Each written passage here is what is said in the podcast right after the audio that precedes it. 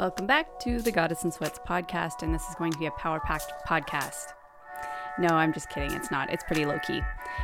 But this one, we kind of, I kind of jumped around a bit talking from shoulding on yourself, and that's really where it started. And when you should on yourself and should on other people, and other people should on you, and you should do this and shouldn't do that, and how that led into overthinking and dealing with sensitivities and emotions, and then it all tied back in to shoulding on yourself because you should do this or should feel that. And then back to overthinking again. So Welcome to, I guess, a weird scattered episode where you get to explore my overthinking mind and my, my very special skill. So I'll see you on the inside. I've come to the conclusion that I'm on the wrong microphone. And you would think I would know how to tech by now. Oh well, let's carry on. I have come to the conclusion, the actual conclusion, overthinking is going to be the death of me. It's like a special skill, but I fucking hate it. I hate it so much. And you know what makes it worse? Communicating via text. I get more anxiety and overthinkiness happening when I am texting with someone. There are there's one person in the world where I don't overthink it because we've known each other for pretty much ever and we know how we are. But when you're talking with someone new on text, oh, you say things that you would just normally say, but because there's no context, there's no tone, you start to be thinking and be like, oh my God, I hope they didn't take that the wrong way. Oh my God, I hope. or should I have said that? Or is by saying that, is that making me an asshole making them think that I don't want to talk to them because I need to go to work? But it's really just me letting someone know so that if I don't respond right away, it's not that I don't like you, it's just this is what I'm doing right now. I'm not trying to get out of the conversation. If I had the opportunity, I would probably sit here and chat with you all fucking day because I like conversing with people. I love it, especially if the conversation is fun and stimulating. Yeah, this is how I overthink. So, on one hand, I'm thinking, oh my God, they think this, but this is what I meant. How do I explain that? And you don't want to go in and over explain it because that just brings in more anxiety. And then people look at you weird. And then all of a sudden you find out that, hey, you didn't think that. Okay, that that was just me and my brain overthinking. Yeah, overthinking. Good times. Good times. On that note, let's get into the actual topic. The actual topic today is Kim's from somebody that I've coached in the line of work that I do, coached along with their tools and getting them uh, comfortable with tech. That's that's really what I do. And something came up, and I said I should do something, and she's like, "Dude, stop shoulding on yourself." You know, my mom always used to say, "Stop shoulding on yourself." And of course, I love it because it's a great play on words with one of my favorite curse words. It's great. And then I started looking at all the things that how we should on other people. Uh, I'm laughing because I just want to say shitting on because that's really what it is. That's really what you're doing. It all it's all the right context, right? When you shit on yourself, you shit on yourself. When you shit on others, you shit on others because you're projecting how you think people should do things based on the life that you're living and where you are and your perspective.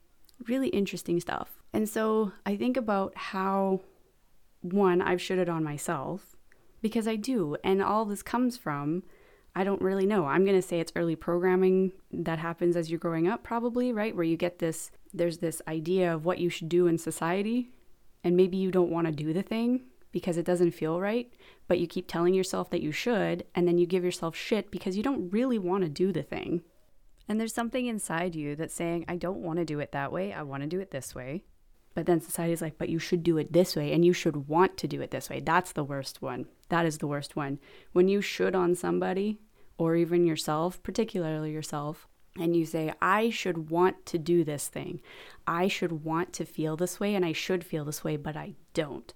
Think about all the times that you've done something because somebody or you have told yourself that you should. And then I start to think about how have I shoulded on other people?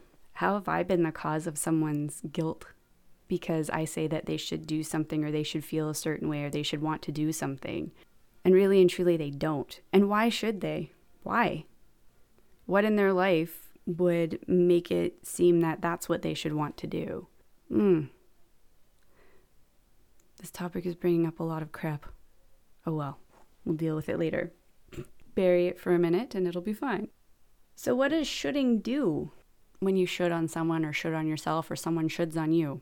I should just say shitting. It'd be much better and it'd be much more fun, but that's okay. What do what happens? Well, here's what I've experienced, and that is the person, you or the person whoever's being shoulded on, starts to overthink your feelings. Oh, we're back to overthinking. And then you start to wonder is what you're feeling real? Because this person's telling me that I should feel this way, but I feel a different way. And so then uh, does that mean that my feelings aren't true? Does that mean that I'm making this up? Does that mean that I'm wrong for feeling how I feel? I don't think so. Personally, I don't think so. I mean, the thing we have to look at is be being careful not to project our own feelings and how we may feel in that situation. Again, it comes back to we don't know. We don't know what's going on in that person's head. We don't know what's going on in their life. And so how can we project how we think we how we think they should feel onto them when we don't know again what's going on this comes back to the conversation we had last week about putting someone on a pedestal and then being crushed when you find out that they're a human being that's made terrible choices or what we perceive as terrible choices we don't know what's going on in their life we don't know what's going on in their head we don't know what mental illness or struggles they're dealing with if they're dealing with some heavy losses or or even just dealing with a growth cycle in their life because all of us have gone through growth cycles, right? We get pushed to expand if you're coming at it from the spiritual woo woo side, which is how I like to come from it because it makes sense to me. But people put, you know, you you you get pushed to grow and expand, and that can be uncomfortable. That can be so uncomfortable to the point where it's like your insides just want to come out.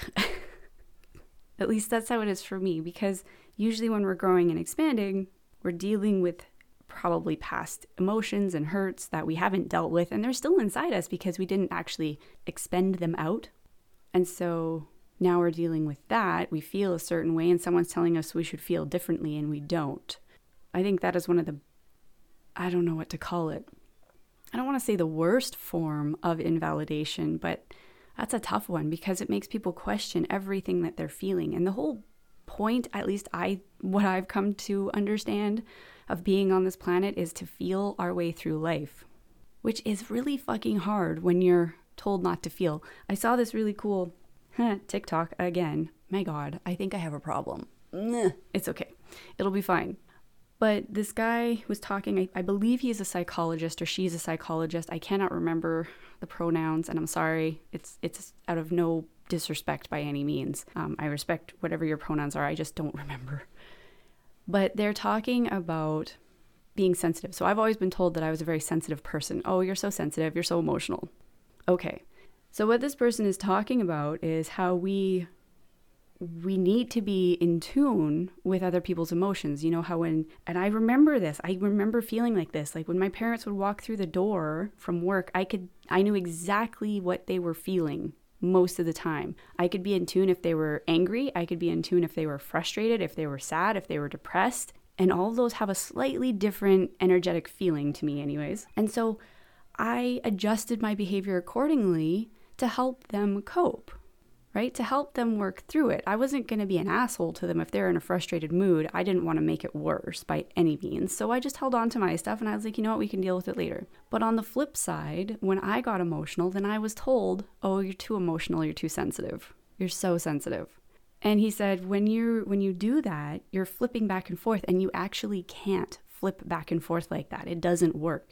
I've talked about how emotions uh, I think it was last season. I can't remember. I'd have to go back and actually look. But last season, they talked about numbing the negative emotions. And when you numb one aspect of the emotions, you can't feel the other. So if you're numbing the perceived negative emotions to not feel them because it makes you uncomfortable, it makes someone else uncomfortable. Someone told you you're too sensitive and you've completely invalidated them. And then all of a sudden you want to experience joy. Well, guess what? You're not experiencing joy because you've numbed off your emotions on this side. And so you can't feel on this side because here's what's really cool about emotions that I've learned. Every perceived negative emotion you feel, there is a complete opposite emotion that has the same feeling in your body. An energetic twin, if you will.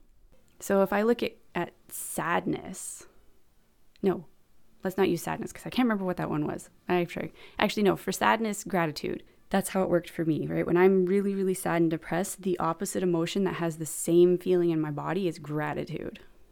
And both of them make me cry. Good times but but the vibe is different it may feel the same in my body physically but the vibration is different it's higher it's lighter it's not so heavy and, and deep and then if you look at anger so for me when i how i've experienced anger the opposite for me is passion when i'm feeling very passionate it has that same fiery feel but it's like you got the black flame and you got the the glowing red white flame the yin and yang piece of things. So completely different energetically.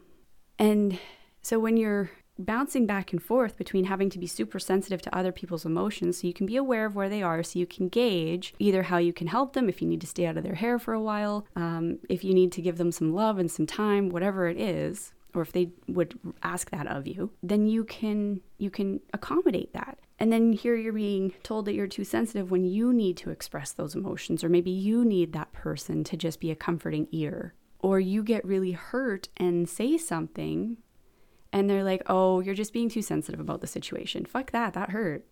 Like something isn't sitting right in here. So, and when you're taught to do that at a young age,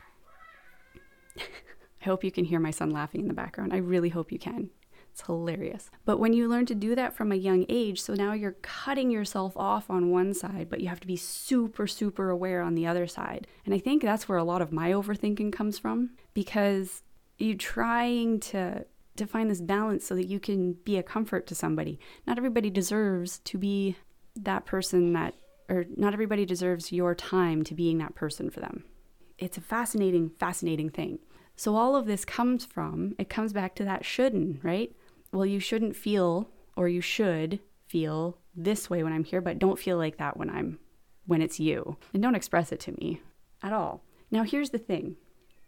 All of this can make people feel bad. And I've been that bad guy, by the way. I've done that to people. I'm not going to say that I've never done it to people. Otherwise, I wouldn't be talking about it because I wouldn't have anything to relate to it, right? But what that does is that makes someone out to be the bad guy, right? And so I don't want this episode to be one where you start getting down on yourself because of how you've done it to people. People have done it to you. You've been conditioned, just like how, how it was done to me. The people who did it to me were conditioned to do that. They weren't doing it deliberately to be an asshole.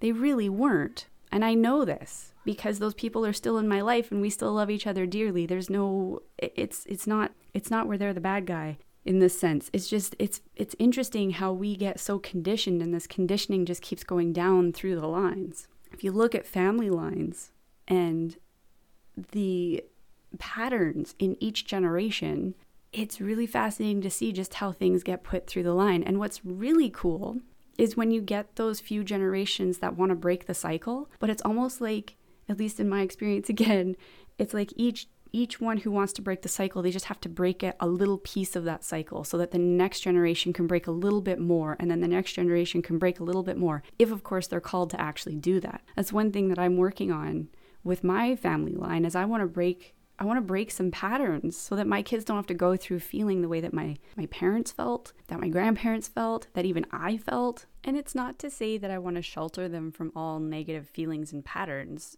or reduce their growth by taking away obstacles. That's not what this is about. I'm talking like super toxic patterns of addiction and abuse.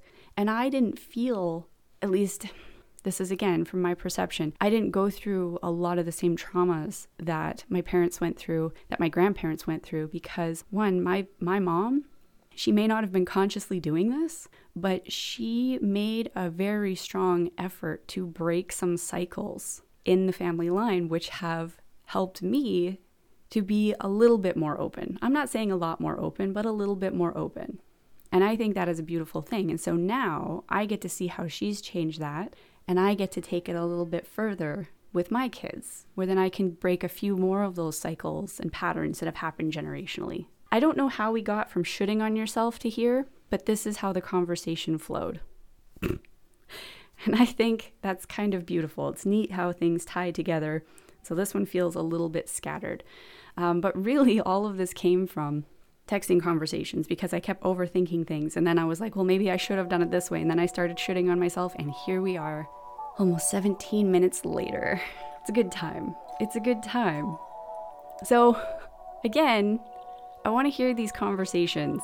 And one of the things that I'm working hard at and I'm failing at all the time, which means I'm obviously making some kind of progress, is stopping and really listening to people's conversations. I mean, I, I listen relatively well, but I want to do better. It's one thing a lot of people have said to me when they actually talk to me physically. They're like, man, you listen really well. Yep, I can. When it's texting, it's hard. So I want to do better at that via text. So that's what I'm working on this week, or this month, or however fucking long it takes, right? There's no deadline to when it needs to be done by, but I'm going to continue working on it and it'll probably be something I work on for the rest of my life. And I hope that you're working on something this week too, if it serves you, whatever it might be. And I'd love to hear what that is too, if you're open to sharing it with me. And if you're not, that's okay. I won't be offended. I promise. I, I meant to say promise. Anyways, with that, thank you for being here again. I appreciate the support and that you take the time to listen to me for about 20 minutes. And I hope that you're able to take something valuable out of this, something away that helps you in your life. So keep keep on, keep it on, as my favorite doctor used to say. And remember that I fucking love you.